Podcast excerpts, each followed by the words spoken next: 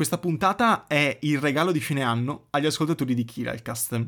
Infatti inizialmente l'avevo pensata per essere tre puntate diverse, quindi ciascuna puntata dedicata ad un gioco diverso, poi però mi sono detto, sai che c'è, siamo in area di Natale, di Capodanno, di festività, perché non accorpare tutto e fare un po' il punto della situazione sul mercato dei tie di manga e anime, che so essere, oltre ad un argomento che piace a me, che piace anche a voi, che quindi possa un pochino fare il punto della situazione prendendo come esempio tre punti di diamante, quindi Dragon Ball, My Hero Academia e One Piece, prendendo proprio eh, i titoli più recenti usciti. Kakarot per quanto riguarda Dragon Ball, My Hero Was Justice 2 per quanto riguarda My Hero Academia e One Piece Pirate Warriors 4 per quanto riguarda One Piece.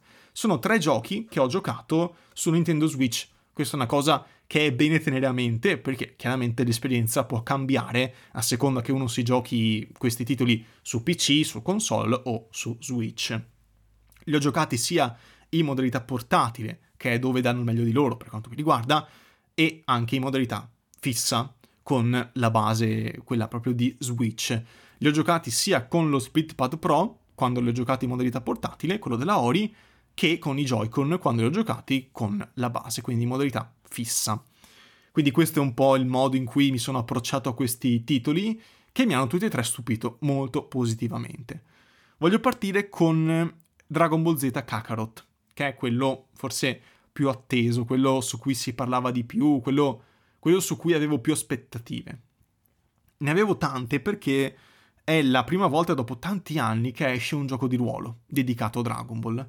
Un gioco di ruolo d'azione chiaramente con tanti combattimenti, quindi non è un JRPG a turni, qualcosa di un pochino più impostato, molto più classico, ma è un gioco di ruolo molto action, dove si combatte in tempo reale, dove si combatte molto, appunto, e che riesce secondo me molto bene a trasporre lo spirito di Dragon Ball, lo spirito avventuroso di Dragon Ball, lo spirito anche più comico di Dragon Ball, quello che era tipico della prima serie. E proprio sulla prima serie ho la prima critica, forse l'unica vera critica da fare su questo gioco, proprio da un punto di vista concettuale.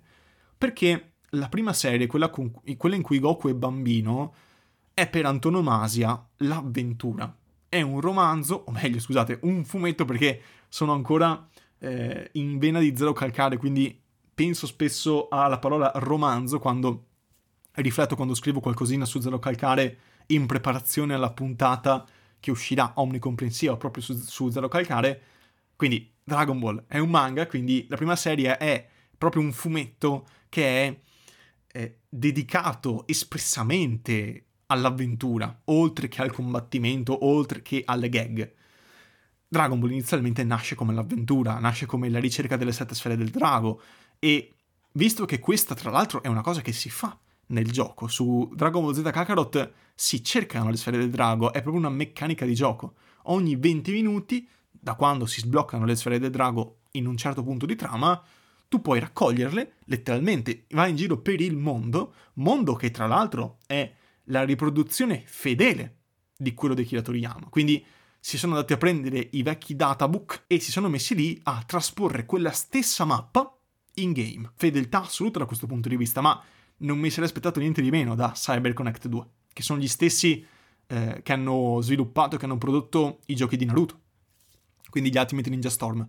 Quindi io da loro mi aspetto sempre una minuziosità veramente non solo da sviluppatori bravi, ma anche da appassionati, che non è una cosa indifferente, è una cosa che conta per quanto riguarda questi giochi perché sono giochi fatti per fanservice. Sono giochi fatti per i fan. Non sognatevi di giocare a Kakarot o a Once Justice 2 o ai Pirate Warriors senza essere appassionati dei relativi brand, perché altrimenti potete giocare veramente un bel gioco e questo è senza alcun dubbio, però vi perdete tre quarti dell'esperienza senza ovviamente conoscere ciò che sta accadendo sul schermo, perché è tutto fatto per agganciare i fan, i lettori, gli spettatori. Quindi, appunto, vi ripeto, queste sfere del drago si cercano per davvero, quindi l'avventura c'è. È un'avventura che è meccanica, cioè le cerco perché mi servono i desideri, che possono essere espressi all'infinito, alcuni, non tutti, e E quindi perché non fare, per esempio, un DLC? Magari non dico una parte di trama vera e propria, perché io so che ormai il fan di Dragon Ball vuole le botte. Vuole Dragon Ball Super, vuole le trasformazioni, vuole Majin Buu, vuole Cell, vuole Freezer. Quello vuole. E i Saiyan. Però al lettore di vecchia data, quello che è un pochino più navigato, diciamo, per quanto riguarda Dragon Ball, tendenzialmente piace di più la prima parte.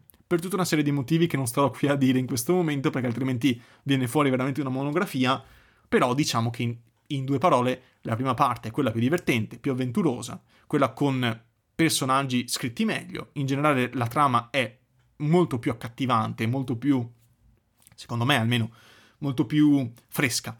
Eh, una pagina tira l'altra.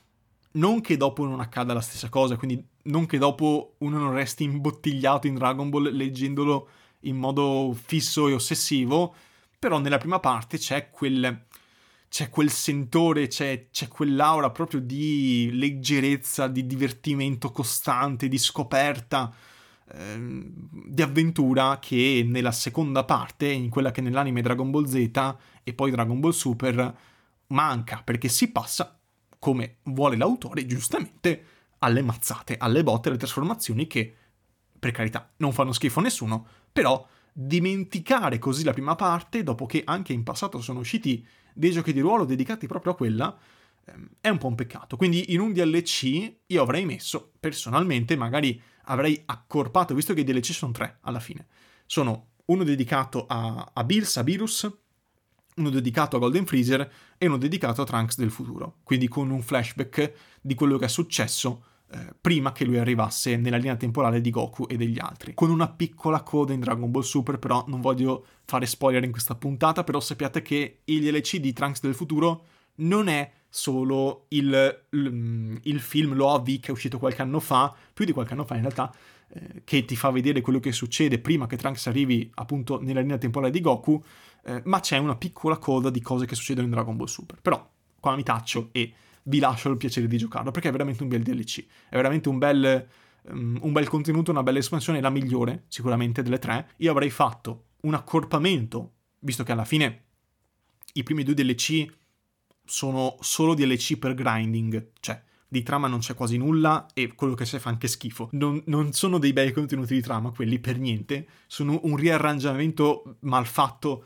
dei, delle prime due saghe di Dragon Ball Super, quindi veramente pietoso da quel punto di vista là, eh, visto anche perché uh, uno ha alle spalle l'avventura principale che è meravigliosa, eh, veramente veramente ben scritta, e poi arriva il DLC e fa un po', eh, un po' pietà, quindi avrei accorpato quei due là, facendo ovviamente un po' di tagli nei contenuti, ma lasciando il lato tecnico di grinding perché è quello che servono, e avrei fatto un terzo DLC dedicato proprio alla prima parte. Magari metti alla saga del Gran Demone Piccolo, vuoi fare così? Ok, che è quella più dove si combatte, a me sta bene, però diciamo che un piccolo contenuto su quella roba là, secondo me era d'obbligo, visto il genere. Appunto, si sta parlando di giochi di ruolo. Giochi di ruolo d'azione, non a turni, proprio tranquillissimi, è qualcosa che vi metterà davvero sotto, sotto esame quasi, perché a, a, alcune sfide sono veramente toste, molto skill based per quanto mi riguarda. Son, c'è molta parametria, molti dati da tenere in considerazione però tanto secondo me fa anche la vita del giocatore. Detto questo, peccato che non ci sia la prima serie, peccato che sia tutto quanto relegato a qualche piccola chicca, qualche piccolo oggettino che è una piccola cheat alla prima serie, però non ci lamentiamo del resto perché il resto è incredibile. Il resto è veramente, veramente incredibile perché la storia è completa, una volta per tutte è completa, la storia di Dragon Ball Z è tutta, è ben raccontata, le scene di intermezzo sono qualcosa di sbalorditivo, tecnicamente meravigliose. Si torna un po' a quello che è lo stile grafico di Dragon Ball Fighters, che per quanto mi riguarda è il migliore punto, perché è un capolavoro già solo guardarlo, Fighters. Non si raggiunge quindi quel picco, però ci si avvicina abbastanza. Secondo me eh, Cyber Connect 2 ha fatto un lavoro proprio di rimodellazione, ricreazione del, del mondo di Dragon Ball e dei personaggi soprattutto che è cioè, solo da stendergli un tappeto rosso quando passano, perché mh, fare un lavoro così vasto, così ben fatto in tutti gli aspetti tecnici è, secondo me, eh, qualcosa da non dimenticare, è veramente molto bello da vedere, eh, soprattutto le scene in CG sono quasi dei film a sé stanti, cioè io li vedrei bene in sala, quelle, quelle, quelle scene là, se io vado in sala al cinema mi aspetto di vederle, eh, cioè ben vengano, cioè quello che si è visto per esempio in Dragon Ball, in Dragon Ball Super Broly, quella, quella CG là è immondizia rispetto a quella che c'è nel gioco, in Kakarot. Questo qua, secondo me, è bello tenerlo, è, è, è bene tenerlo in considerazione. Cioè il lavoro fatto è veramente incredibile.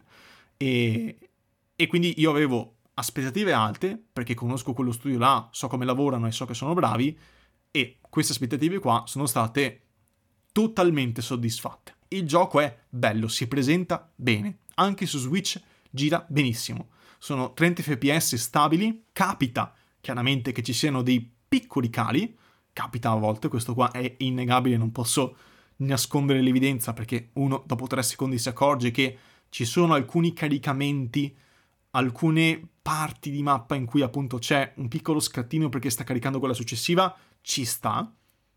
Questo non inficia la qualità del gioco. Il gioco resta comunque più che giocabile. Vi dimenticate che siete su Switch dopo un po', perché il dettaglio grafico è incredibile, fatto veramente bene. Ho visto anche delle comparazioni, non si nota così tanto che è su Switch, quindi lavoro tecnicamente veramente buono anche per il porting quindi io ve lo consiglio, se avete Switch, non evitatelo solo perché magari pensate che altrove sia meglio e quindi magari vi sentite un po' di giocare una roba che è un po' sacrificata su Switch. Invece no, è veramente uno dei porting migliori che abbia mai visto. Quindi vi dicevo, la storia è molto ben raccontata, molto ben scandita e praticamente tecnicamente cosa succede? Si comincia l'avventura, hai una parte di trama più sostanziosa, quindi con missioni principali, però hai anche delle altre porzioni di gioco in cui ti si apre un pochino il mondo. Il mondo è fatto da piccole mappe, è un po' alla Final Fantasy VII Remake, non è un mondo totalmente interconnesso. Ci sono dei compartimenti stagni e ogni compartimento stagno secondo me è fatto molto bene. Anche a livello di dettaglio proprio è mm, molto fedele rispetto al manga. Questa roba qua a me da appassionato piace tantissimo. Ci sono dei momenti in cui si va dritti con la storia e ci sono degli altri momenti in cui si va con anche delle missioni secondarie. Sono molto simpatiche, secondo me. Alcune sono mh, delle citazioni molto poco velate alla prima serie, eh, con rimandi, citazioni, piccole chicche, piccoli approfondimenti, eh, dei dialoghi proprio scritti con il cuore, devo dire la verità. Missioni secondarie anche varie, cioè non si combatte e basta. Ci sono delle missioni di combattimento, missioni di raccolta, in cui devi approfondire certi personaggi secondari, ti danno sempre qualcosina, non sono delle fetch quest e basta. Sono, sì, delle fetch quest, perché alla fine ciò che si fa non è così tanto vario, però secondo me la chicca in più che ti danno sono i dialoghi. Potete ascoltare, anzi, potete leggere i dialoghi perché sono in giapponese, potete leggere i dialoghi e farvi anche due risate, devo dire la verità. Missioni secondarie approvatissime e fatele nel momento in cui vi compaiono, perché poi spesso e volentieri non sono più recuperabili. Eh, ci sono delle missioni secondarie, per esempio su una NEC, oppure in certi momenti di storia in cui le devi fare in quel momento là, altrimenti basta, scompaiono. Questa è una cosa che a me, a me piace molto poco. Eh, io preferisco, lo sapete già, fare prima la missione principale di trama e poi dedicarmi al resto, tendenzialmente. Però sapevo che in questo gioco le missioni secondarie andavano fatte subito perché alcune poi sparivano e quindi mh, mm, l'ho fatto così, quindi ho seguito il consiglio che mi arrivava dall'internet e devo dire che ho fatto bene. Devo dire che ho fatto bene per quanto io preferisca sempre fare prima la storia, se avessi fatto tutta quanta la storia subito me lo sarei goduto molto meno. Il gioco stesso è pensato per essere giocato con i suoi tempi. Prima fai la storia, poi prenditi una pausa perché vedrai che poi ne varrà la pena. È questo che ti vuole dire il gioco. Qua c'è un momento di pausa, di intermezzo. La trama non va avanti e quindi fai le missioni secondarie. È un consiglio molto, molto forte che ti dà e secondo me è un consiglio giusto. Potete ovviamente anche fregarvene. Potete anche saltarle tutte, non è un problema. Il gioco si finisce lo stesso. eh, non c'è nemmeno un problema di underlevel, eh, cose così. Voi il gioco lo finite anche senza fare nessuna missione secondaria. Sarete un pochino underlevellati, questo sì, ma non è un... non è, come dire, un ostacolo al completamento, secondo me. Però, se le fate, vi godete molto di più l'avventura. È molto più colorata, molto più varia. Secondo me ci stanno molto bene così. Fatte così proprio scandite in modo fisso. Sai che in un certo momento farai le missioni secondarie. Punto, lo sai. Sia perché a volte ci sono dei momenti di trama tra una saga e l'altra che vengono chiamati intermezzi. In quegli intermezzi là hai la mappa completamente libera, magari di trama ti era, preclu- ti era preclusa un'area, poi però quando vai nell'intermezzo, quell'area là è esplorabile tranquillamente, a piedi, volando, con la nuvola d'oro, come vuoi. E in più hai anche le missioni secondarie, che danno un po' di pepe. A volte anche le missioni sono messe tra una missione di trama e l'altra, non solo degli intermezzi. Negli intermezzi ce ne sono di più, ma anche nei momenti di trama più densi ce ne sono. A volte due o tre missioni ti compaiono. Quindi c'è questo, le missioni secondarie veramente ottime. La, forse una Mm, sempre parlando del, dell'esplorazione, una delle cose che non so se era pensata così all'inizio mh, mm, è la vuotezza generale dell'esplorazione in sé. Cioè, tendenzialmente, per quanto la mappa sia veramente, veramente bella, molto dettagliata, molto fedele al manga, come vi dicevo, tutto sommato non si esplora. Cioè, si va in una mappa perché c'è la missione, non si va per vedere cosa c'è perché non hai degli eventi che capitano randomicamente, per esempio, degli scontri randomici. Questa roba qua non c'è. Eh, ci sono dei mostrini con cui puoi combattere, che sono sparsi per la mappa, eh, però non serve combatterli in realtà. Non c'è questa grossa necessità per livellare almeno. Non servono a niente. Eh, si va nelle mappe per sconfiggere questi mostri che sono degli incontri casuali, tra virgolette, anche se li vedi proprio su, su, uh, su, su schermo, quindi non sono casuali come Pokémon o come Final Fantasy, ma sono dei mostri che tu vedi e puoi decidere se affrontarli o no. Questi mostri qua, che sono di fatto dei, dei, dei robottoni del, uh, del fiocco rosso, questi robottoni qua tu li puoi anche combattere, però ti, secondo me conviene farlo alla fine perché danno dei materiali che servono per fare un po' di grinding. Quindi una volta che sei a livello magari... Perché do del tu? Perché sto, sto dando del tu? Vabbè, non importa. Eh, una volta che sei a un livello alto, magari hai finito la storia, quindi sei a livello più o meno 70-80, 90 sei proprio proprio... Sei andato, sei andato giù pesante con il farming, ehm, sei ad un livello abbastanza alto eh, da poter shottare questi mostri. Quindi una volta che il tuo livello è più alto rispetto a quello di questi mostroni, puoi shottarli investendoli. Letteralmente. Volando potete andare contro come dei proiettili, contro questi robottoni che a volte non sono per forza dei robottoni, a volte sono per esempio membri dell'esercito di Freezer, dipende.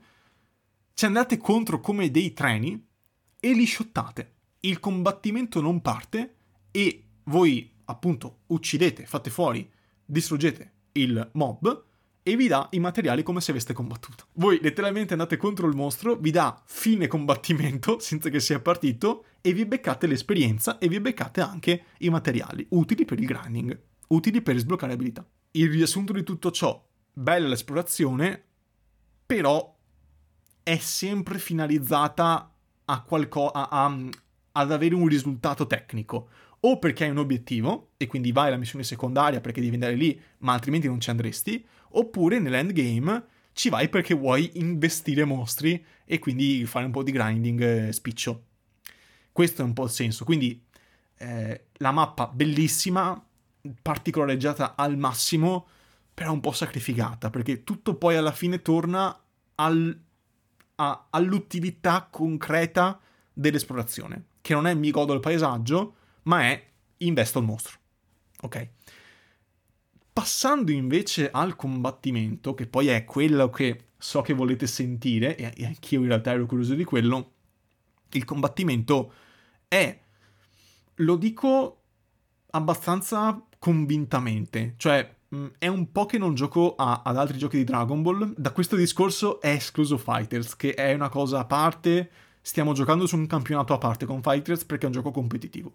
Per quanto riguarda tutti gli altri, quindi Budokai Tenkaichi 3, Xenoverse 2, quindi i grandi esponenti del genere, secondo me, paragonando eh, Kakarot a questi, Kakarot ha il sistema di combattimento migliore eh, degli ultimi almeno 10-15 anni. Io ve la lascio così.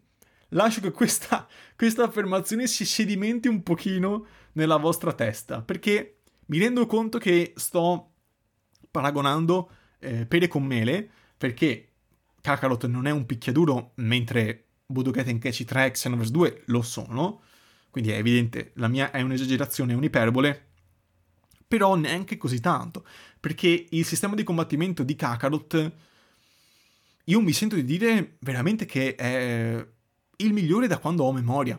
Proprio bello, uh, per quanto riguarda ovviamente i giochi di Dragon Ball, perché è immediatissimo.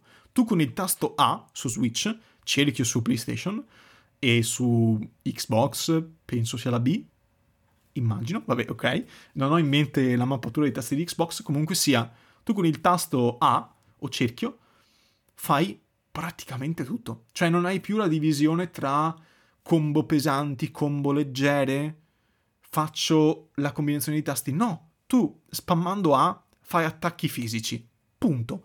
Spammando B ti sposti, fai il teletrasporto veloce per eh, posizionarti in un punto o in un altro del, del, de, del, campo di gioco, mettiamola così. Spostandoti poi o con la levetta analogica volare a destra e a sinistra, se premi B tante volte mentre ti sposti, ti teletrasporti alla velocità della luce. Hai questo movimento rapido, eh, hai la possibilità di attaccare corpo a corpo, la possibilità di, di lanciare delle ondine che non servono a niente, e poi ti si apre un mondo quando tocchi i dorsali e i grilletti. Se mh, mm, premi eh, L, che sarebbe L1 nella PlayStation, eh, ti si apre il ventaglio di abilità completamente personalizzabile, tra l'altro, come in Xenoverse, e, e poi appunto combinando la L con eh, A, B, X, Y o quadrato, X, cerchio, triangolo sulla PlayStation, puoi mm, diciamo attivare delle abilità, delle mosse speciali a tuo piacimento. Puoi anche ovviamente trasformarti, quindi ci sono tutte le trasformazioni anche più di quante ve ne sarei aspettate, devo dire la verità. Oltre al classico Kaioken e ai classici Super Saiyan, c'è anche la trasformazione di Piccolo in vero Nameciano, tra virgolette, quando si fonde con Dio, che è una trasformazione che secondo me non ha, non ha senso di trama, cioè è, ha senso di gameplay perché Piccolo è un personaggio giocabile, e poi ci torniamo su questa cosa qua dei personaggi giocabili, quindi ci sta che a tutti i personaggi giocabili abbiano dato delle trasformazioni, però quella di Piccolo non ha, non ha nessun senso perché la fusione con Dio è permanente, perché dovrei trasformarmi, cioè non cioè, è, la, la, trasformazione è comunque temporanea, quindi dopo un po' torna normale. Invece no, la fusione, quella lì è permanente. Vabbè, comunque sia. Eh, detto questo, dettagli da lettore a parte, ehm, devo dire la verità, il sistema di combattimento è fluido, è divertente, appagantissimo, è super scenografico, il più scenografico da appunto moltissimi anni, sempre escludendo Fighters che vi ripeto, gioca su un campionato a parte, approvatissimo, cioè è proprio divertente, ti fa sentire un gran figo con poco. Questa è la cosa che devono fare i tie di manga e anime, farti sentire un figo della Madonna con pochissimo, con un tasto. Ed è quello che faceva anche Naruto. Per questo vi dico eh, che è il migliore degli ultimi anni di Dragon Ball, perché poi c'è sempre Naruto perché, che per me è nell'Olimpo. Hanno creato un sistema di combattimento veramente incredibile da quel punto di vista là. Kakarot, guardando gli altri giochi di Dragon Ball, è senza alcun dubbio quello meglio riuscito. È pulito, preciso, facile, immediatissimo, con tante possibilità anche di approfondire il sistema in sé. Cioè, tu puoi metterti là a smanettare perché il tutorial ti dà alcune dritte, cioè ti dice alcune cose che puoi fare, ma tu giocando poi ne scopri altre. È veramente, veramente profondo se uno si mette lì a scavare.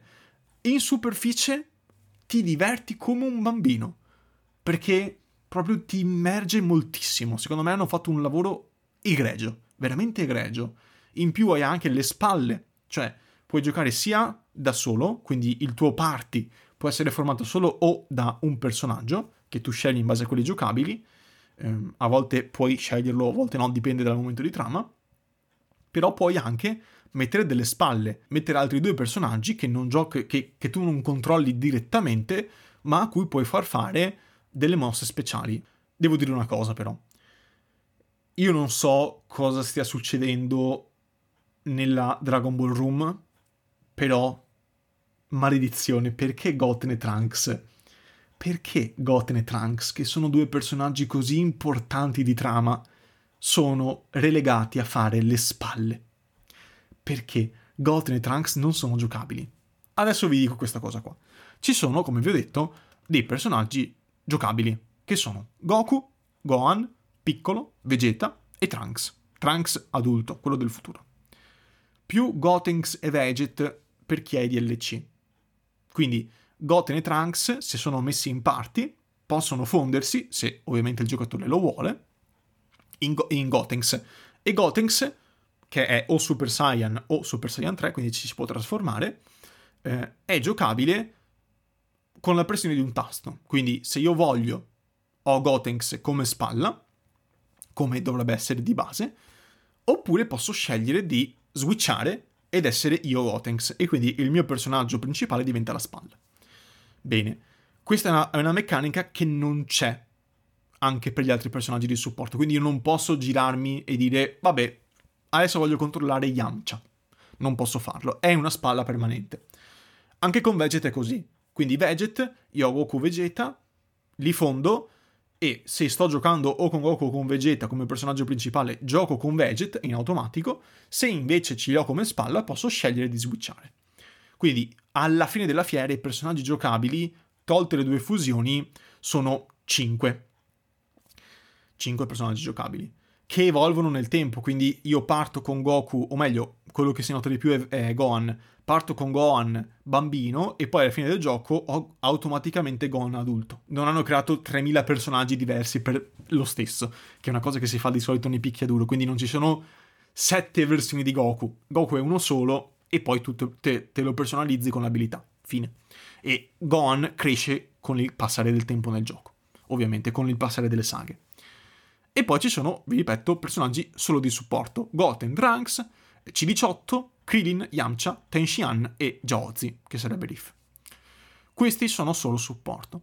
C- posso capirlo per Krillin, Yamcha, Tenshinhan, eccetera, però per Goten e Trunks, maledizione, io dico basta ai soprusi su Goten e Trunks, perché sono due personaggi incredibili, importantissimi, fortissimi, fichissimi, che io adoro e adoravo e adorerò sempre. In Dragon Ball Super sono spariti, qualcuno deve dirmi che fine hanno fatto, sono sempre là a fare le veci di C17 nella riserva con le bestie, però io voglio di più Goten e Trunks, perché sono importanti, sono forti, possono fondersi, sono Super Saiyan 3, eh, mi rendo conto che in Dragon Ball Super serve a poco il Super Saiyan 3, però serve poco anche il Super Saiyan 2, eppure Trunks aveva il suo spazio nella saga di Black Goku. Quindi, detto questo, maledizione, perché per, per quale motivo Goten e Trunks sono solo supporto e sono giocabili solo come Gotenks. Anche perché hanno fatto la bastardata, perché in una certa porzione di, di gioco, quindi ad un certo punto, Goten è controllabile. Si può combattere con Goten in, in un preciso punto di trama per pochissimo tempo, pochissimo tempo. Dopodiché si torna subito a Goku. Però te lo fanno annusare e poi te lo tolgono. Che fastidio, che fastidio. Diciamo basta a questi soprusi su Goten e Trunks. Goten e Trunks sono due personaggi incredibili. Maledizione. Vabbè, comunque sia. L'altro lato della medaglia, ovviamente, è che quando sei in endgame, soprattutto, ma non solo, i personaggi di supporto non li usi. Non ha senso. I personaggi di supporto, quelli solo supporto, non servono un tubo. Cioè, li usi se sei obbligato di trama, ma altrimenti scegli un altro personaggio principale. Lo scegli perché hai più personalizzazione, hanno più mosse, più abilità, sono più forti, sono banalmente più forti. Quindi ha più senso mettersi in party Goku, Vegeta e Gohan, o Goku, Vegeta e Trunks del futuro, e non, che ne so, Piccolo, che è comunque il personaggio principale, Krillin e Yamcha. Mm, è, un party che non sta in piedi, perché mai dovrei farlo? Sono tre personaggi, tolto, anzi due personaggi eh, perché tolgo piccolo che è, molto profondo da un punto di vista proprio delle abilità. Gli altri due fanno poca roba, sono decisamente meno interessanti. Quindi supporto, certo, c'è varietà, tutto quanto, però di fatto non li metti mai. Mm, questo è un un peccato. A questo posso ricollegarmi al lato GDR, al lato più ruolistico, cioè ste abilità qua ci sono, non ci sono, c'è lo skill tree. Come funziona? Funziona in modo un po', un po' strano perché apparentemente se uno apre un salvataggio di Kakarot dice non ci sto capendo niente, è troppo complesso. In realtà tutto quanto è molto lineare, cioè alla fine della fiera tu in un gioco di ruolo cosa devi fare? Come questo, cosa devi fare? Fare livelli, sbloccare abilità e bonus. Punto. Questo devi fare. Queste tre cose vengono fatte in modo complesso in questo gioco, cioè sono spezzettate in varie menu. Cioè ci sono tanti menu che alla fine ti servono per fare la stessa cosa. Cioè hai di fatto due o tre menu, due o tre alberi delle abilità, due o tre personalizzazioni possibili che ti fanno fare la stessa cosa, avere abilità e bonus. Hai una Mm, diciamo, una specie di tavolone gigante con delle comunità, si chiamano così, vanno viste come un tavolone gigante, come una specie di tavolo del Monopoli. Facciamo così.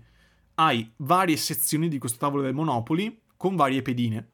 Tu devi mettere queste pedine tutte insieme, in modo connesso l'uno con l'altro, in modo che stiano bene insieme, eh, in modo da avere dei bonus. Quindi, se io voglio avere più punti esperienza dopo un combattimento, vado nella, diciamo, nel tabellone eh, dei personaggi che mi danno più punti esperienza, li metto connessi l'uno con l'altro, quindi alla fine della fiera ho mh, della specie di monete, delle figurine che mi vengono date man mano che proseguo con la storia, che raffigurano tutti i personaggi del gioco. Questi personaggi del gioco li devo mettere in questo grosso tabellone, come una specie di sferografia, eh, li devo mettere però in un certo modo, in modo che mi diano più bonus, più punti. Se io metto connesso, per esempio, Goku e Vegeta, se li metto connessi mi danno un bonus aggiuntivo perché stanno bene insieme. Sono due personaggi che di trama effettivamente si conoscono e fanno delle cose, quindi anche in questo tabellone ti danno dei bonus aggiuntivi. Se invece metto insieme, che ne so, Goku e C18, no, non mi dice niente, cioè sono due personaggi che non mi danno bonus aggiuntivi al, diciamo, al tabellone di appartenenza. Quindi hai tanti piccoli tabelloni che compongono questo grande puzzle, questa grande sferografia di fatto. Eh, quindi ti danno dei bonus all'attacco, alla difesa, bonus permanenti, attacco, difesa, esperienza, mh, mm, prezzo di vendita maggiore di alcuni oggetti che puoi vendere, mh, mm, costi minori quando vai nel negozio e via discorrendo. Hai vari bonus. Eh, tu devi completare questi tabelloni mettendo i personaggi, come, come, vi ripeto, nel giusto ordine che uno può scegliere liberamente. Uno può eh, gestirsi come vuole questi tabelloni. Però c'è, diciamo, il modo giusto. Online, su YouTube soprattutto, si trovano dei video in cui ti dicono questa è la migliore eh, tabella comunità possibile. Quindi è molto parametrico dal punto di vista. Più metti bene i personaggi in, questo, in questa specie di scacchiera, eh, più bonus hai. Hai un livello massimo della scacchiera, del tabellone, che è il 10, eh, una volta arrivato a fine gioco dovreste avere tutte le tabelle a livello 10, che ti danno il bonus più, più, più consistente. Per avere le abilità invece ciascun personaggio ha un suo albero di abilità. Punto. Per, avere, per sbloccare le abilità devi fare o gli allenamenti oppure eh, devi mm, livellare e con i livelli di solito ogni volta che finisci un combattimento ti danno anche delle sfere. Potete immaginarle come delle monete queste monete eh, magiche ti permettono di sbloccare le abilità. Se non hai abbastanza monete, non sblocchi l'abilità, anche se sei del livello giusto. Quindi alcune le sblocchi solo con il livello, quelle iniziali, altre le sblocchi per potenziare quelle iniziali eh, attraverso queste monete. Quindi più combatti, più accumuli monete, più puoi aumentare la potenza delle tue abilità alla fine è molto semplice. Cioè, le abilità le sblocchi con queste monete che ti danno i combattimenti o livellando, mentre i bonus li sblocchi con questa specie di scacchiera, con questa specie di sferografia. Che puoi ottenere, che puoi ampliare banalmente giocando. Non vado oltre come complessità perché altrimenti veramente diventa complicato, però alla fine della fiera hai un albero delle abilità per ciascun personaggio e una sferografia per, in generale per tutti i personaggi, che vale per tutti. Basta, questo è quanto. È durato anche troppo questa, questa parentesi sul, ehm, sul, diciamo, sullo sviluppo dei personaggi, che alla fine ti viene naturale, ti viene spiegato in modo molto chiaro e, e non senti assolutamente di essere disorientato. Ah, ma proprio zero. E, e, non senti di essere disorientato anche con il farming. Perché per, per farmare, per livellare, ci sono varie opzioni. Puoi allenarti nell'allenamento, quello eh, alla Capsule Corporation, eh, oppure hai degli, degli, allenamenti, quelli dei DLC. Quelli, quelli, dei DLC chiaramente sono più potenti, ti danno più cose e soprattutto nel secondo DLC, quello di Freezer, eh, hai la possibilità di avere mh, delle missioni che puoi fare all'infinito a orde. Quindi letteralmente hai la modalità sopravvivenza. Puoi fare la modalità sopravvivenza e raggiungere il livello 300 che è il massimo in un batter d'occhio.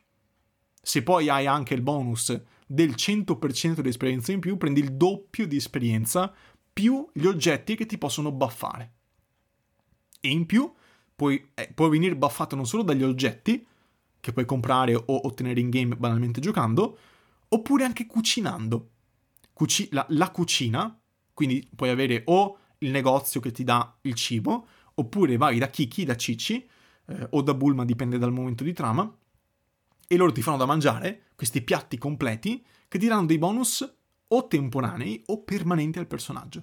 Quindi, per esempio, hai un bonus temporaneo di 5 minuti con il 50% di più di esperienza, ti prendi la pastiglina che ti dà altri 50%, hai 100% in più, quindi tu alla fine hai circa un 200% di più di esperienza banalmente mangiando e sbloccando questa scacchiera, questa sferografia al massimo. Punto. Cioè, pulito. I livelli si fanno molto velocemente. Eh, quindi hai varie opzioni sparse un po' in giro, però alla fine della fiera il farming è sempre la stessa cosa. Vai nel, nel punto in cui è più efficiente farlo e ti spacchi di grinding fino alla fine, ok? Quindi ti basta un personaggio al 300 e quello trascina a ruota eh, diciamo tutti quanti gli altri che prendono esperienza come in Pokémon, quelli più recenti, mh, mm, come lui, alla stessa maniera. Quindi eh, i primi due DLC sono fatti apposta per il level up. Eh, anche nella storia di base c'è il level up, però è conveniente più o meno fino a livello 100, 100-150 al massimo. Dopodiché si va sui DLC, ovviamente. Ci sono anche degli allenamenti nel primo DLC, eh, l'allenamento con Whis, che ti dà praticamente delle acque magiche che ti fanno fare livelli in automatico, quindi è cioè, veramente assurdo. Cioè, vi ripeto, fare il grinding è veramente facile, raggiungere il livello 300 è veramente facile.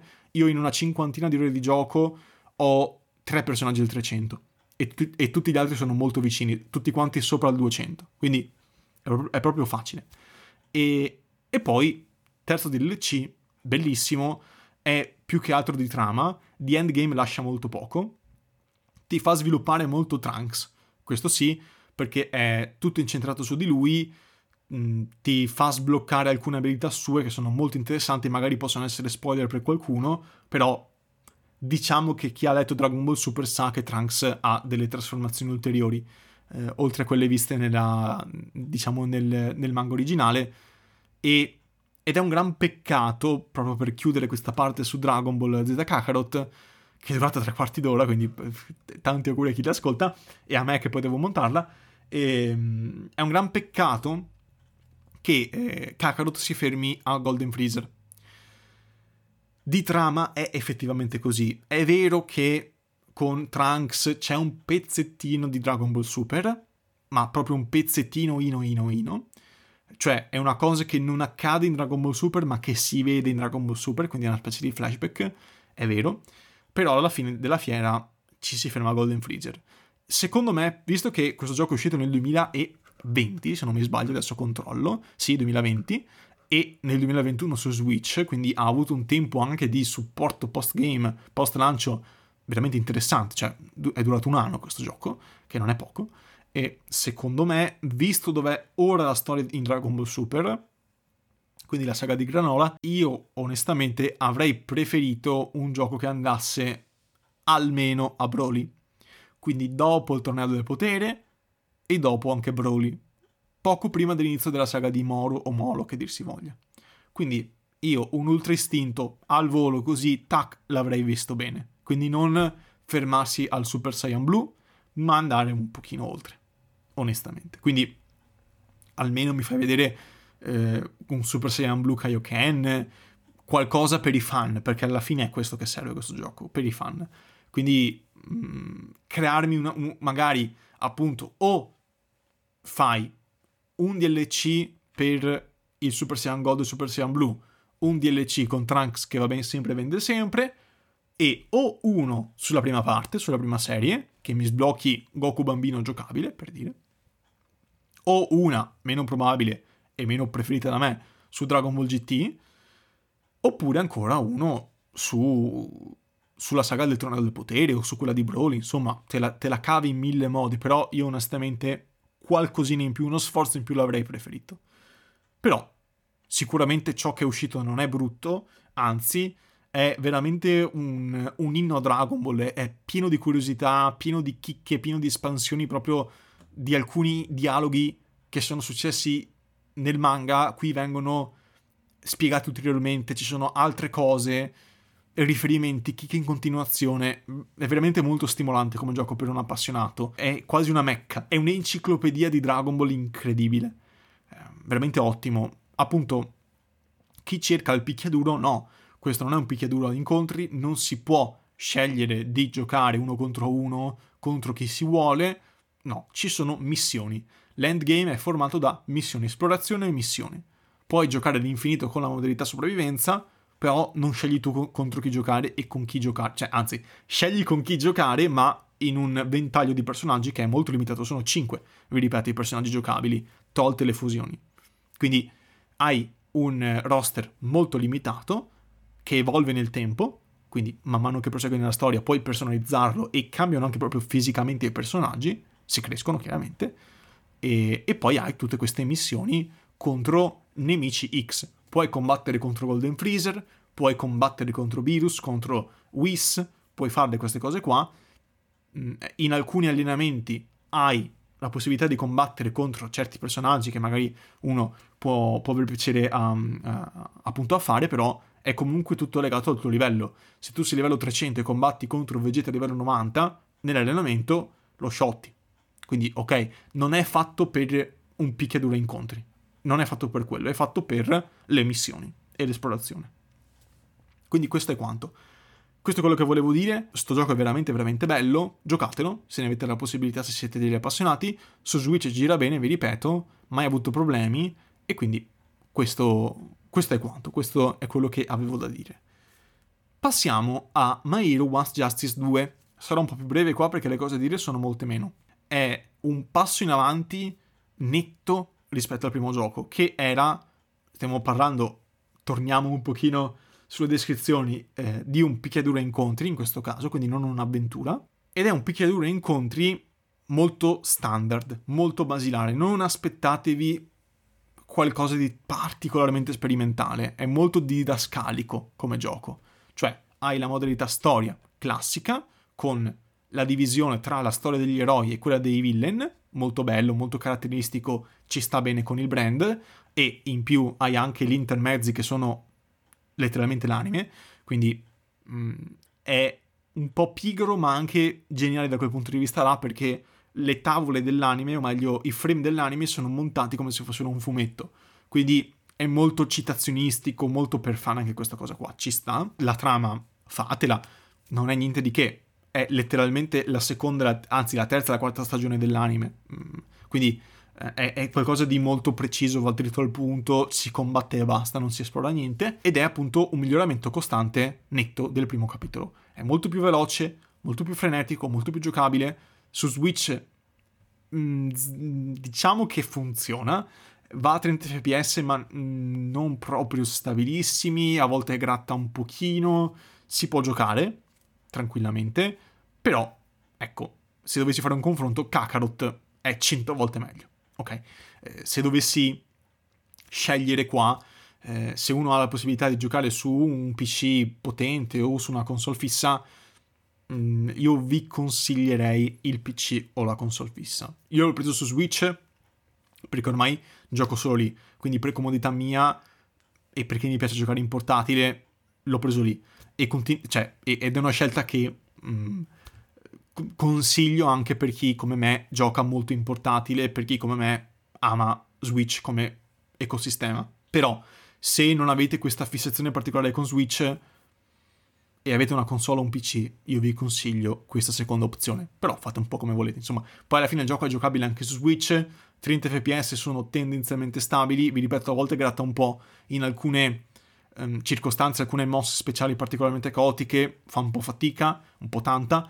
Però tendenzialmente è giocabile senza troppi problemi. Ci sono ancora eh, secondo me, dei miglioramenti da poter fare per quanto riguarda la lentezza del combattimento, perché certo, vi dicevo, è molto più veloce rispetto al primo capitolo, i combattimenti sono più frenetici, però i personaggi sono lenti, sono ancora un po' macchinosi, ancora un pochino ingessati, eh, corrono un po' a rilento, cioè dopo la velocità di Kakarot che è mh, mm, veramente molto molto rapido come gioco, molto scenografico, molto di impatto, pam pam pam, fai tante robe con pochi tasti e ti senti un gran figo a farle, Qua invece siamo tornati un pochino ad un gameplay un po' più ponderato, un po' più appunto lento in generale. Il personaggio ha delle animazioni che sembrano a 0.5 in alcuni aspetti.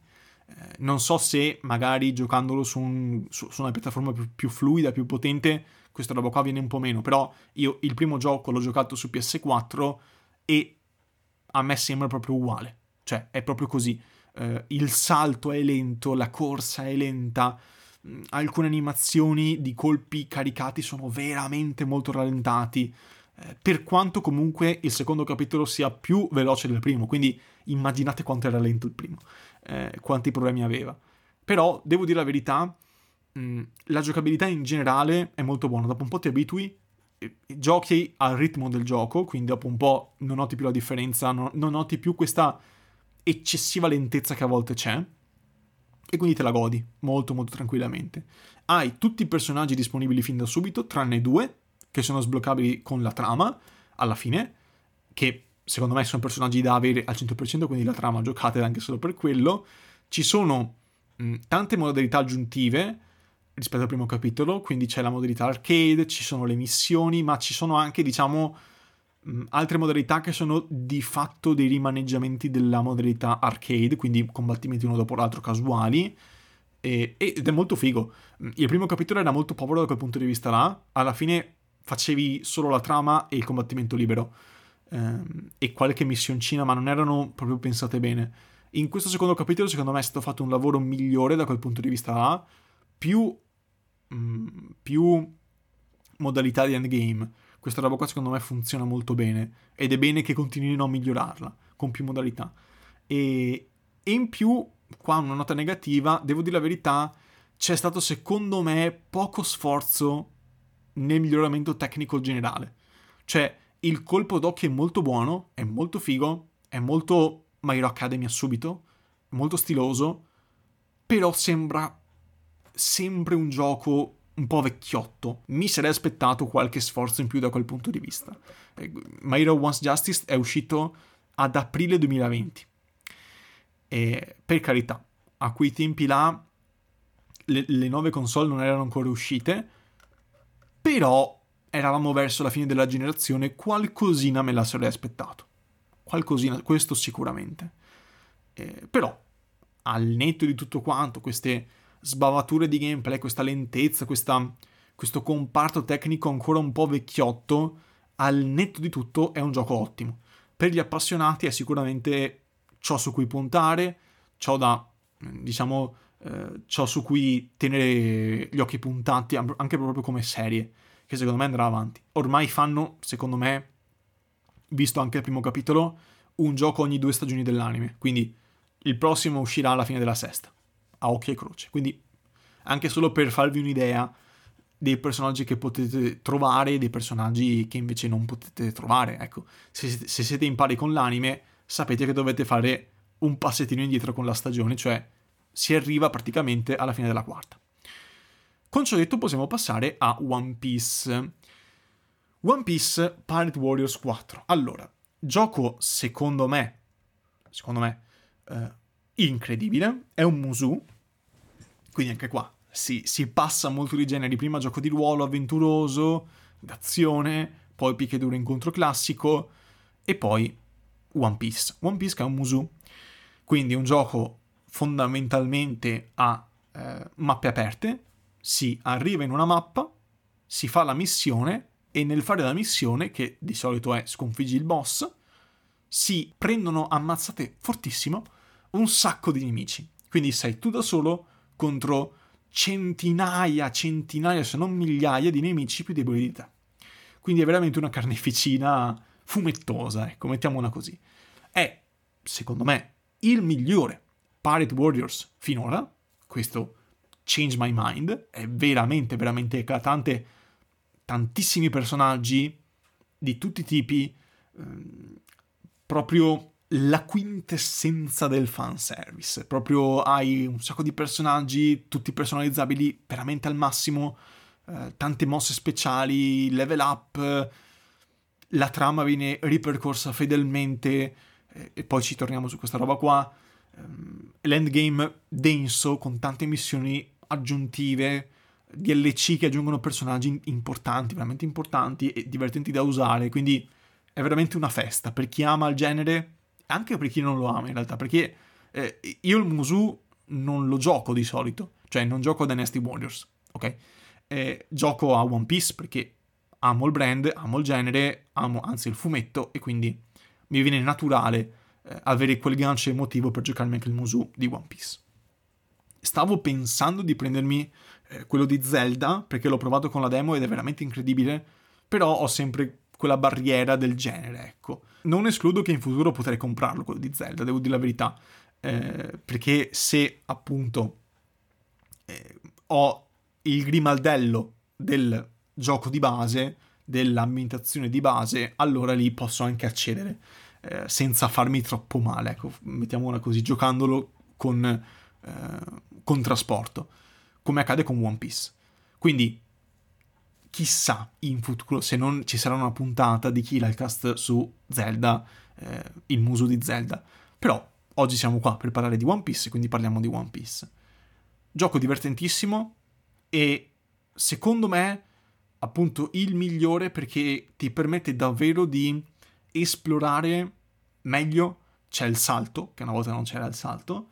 Puoi mm, spostarti liberamente con, eh, con, una facilità incredibile all'interno della mappa.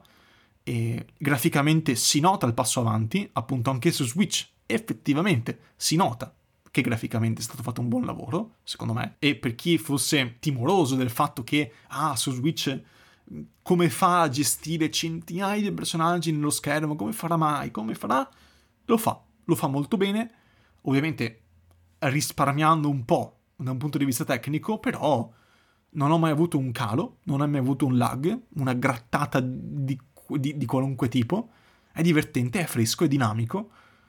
Mm, non ho veramente nulla da dire, nulla da, da, da recriminare, 30 fps stabili, punto. È veramente, veramente bello. Ha ovviamente i suoi momenti con mosse speciali particolarmente dispendiose, insomma, è classico, su Switch funziona sempre così, con questi giochi qua. Però in generale bah, non ho mai avuto neanche un problema, ma proprio zero. L'unica cosa che secondo me poteva essere fatta meglio e però non verrà secondo me fatta meglio nel prossimo capitolo, quindi è una cosa che ci porteremo dietro ancora per molto, è che il level up è un po' macchinoso.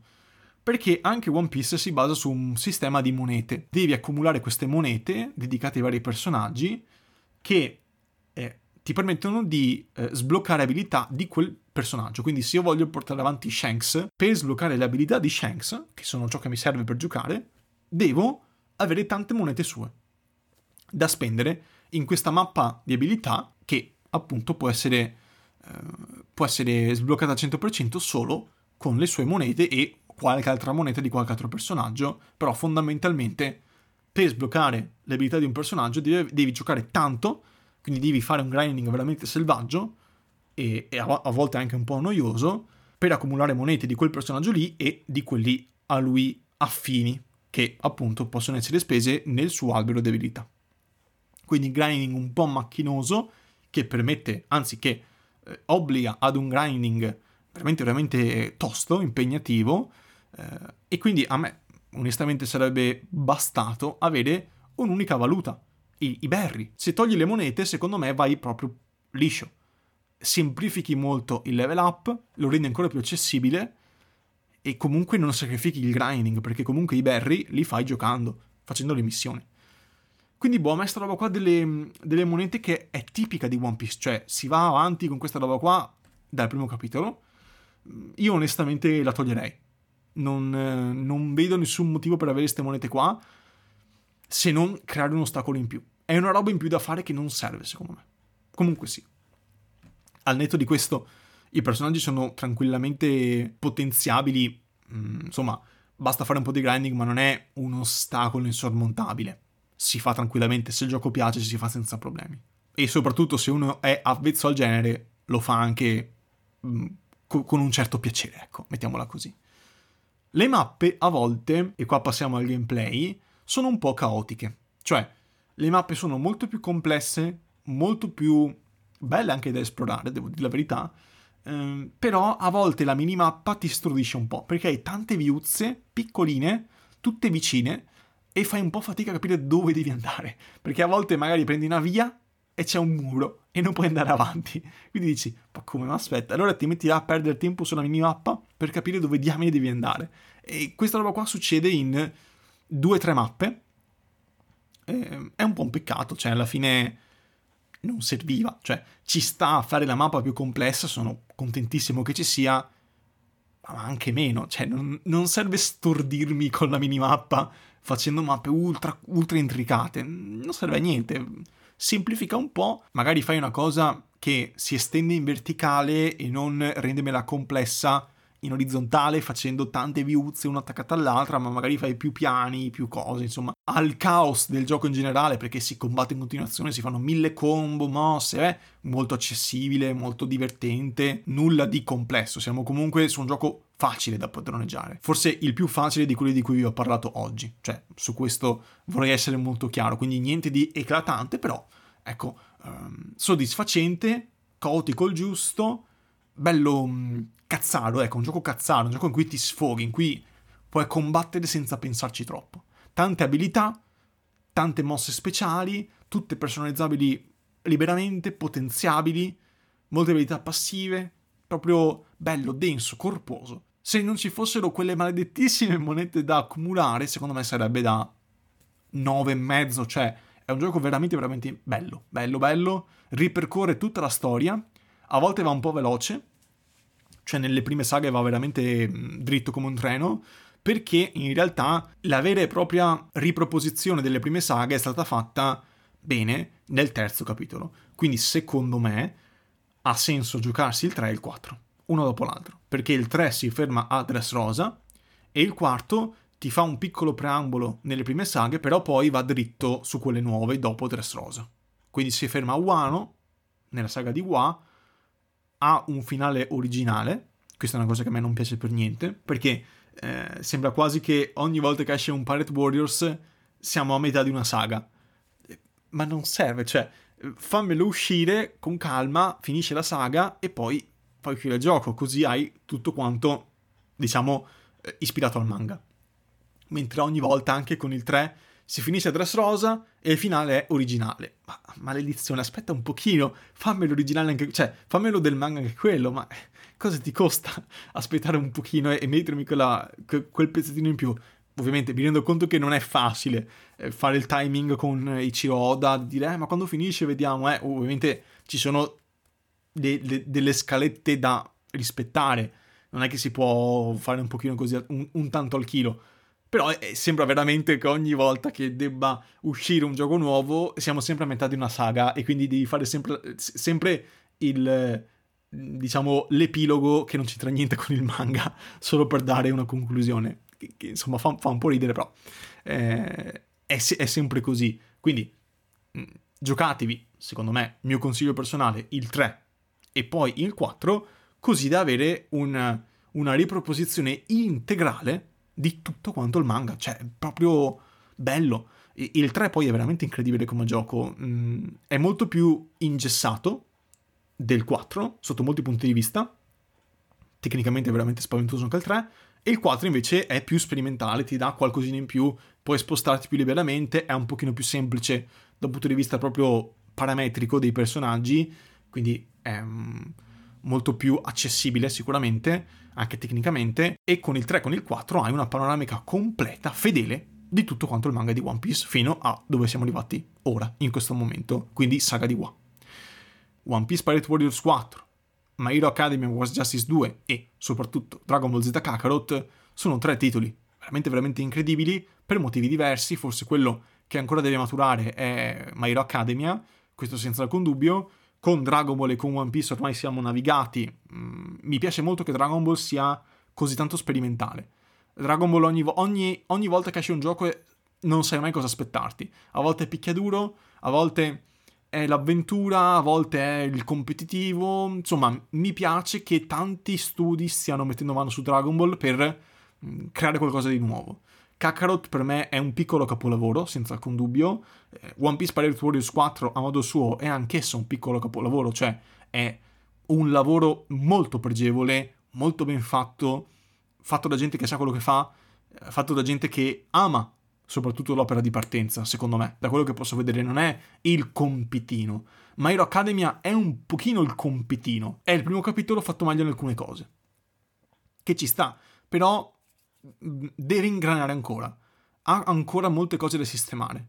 È divertente, è già giocabile, è già ricco di amore, di passione verso My Hero Academia, però deve fare decisamente, decisamente ancora molti passi avanti. Basta, mi taccio. Buon anno, perché questa qua è la puntata che uscirà a, verso Capodanno, forse il 30, adesso ve lo dico subito così in diretta. La puntata uscirà giovedì 30 dicembre, quindi mh, mm, buon fine anno che adesso sta per arrivare. Basta per tutti gli altri, io vi consiglio di seguirmi su Telegram e su Twitter, trovate tutti quanti i link in descrizione, potete lì scrivermi, eh, fatemi appunto sapere cosa ne pensate in quei canali là, oppure via mail, trovate la mail in descrizione. Volevo dirvi che su Spotify ultimamente, ve lo ripeto dalla vecchia puntata e anche quella precedente, ehm, iniziano ad uscire dei contenuti esclusivi per Spotify. Cosa intendo? Sondaggi e box di domande e risposte. Lì, su, solo su Spotify, purtroppo, ma è una cosa esclusiva solo per quella piattaforma là, eh, potete interagire con me senza seguirmi sui social, senza seguirmi altrove, banalmente là, a volte metto qualche domandina a cui potete rispondere liberamente, altre volte invece la, lascio dei piccoli sondaggi così per fare un po' di interazione immediata. Quindi è la piattaforma, secondo me, più comoda in cui seguirmi proprio perché in questo momento sta, sta spingendo molto questi contenuti extra, sempre gratuiti come il podcast, e quindi fate un po' la vostra scelta, fate un po' come volete in base a dove siete più comodi ascoltarmi. Basta, mi taccio, alla prossima.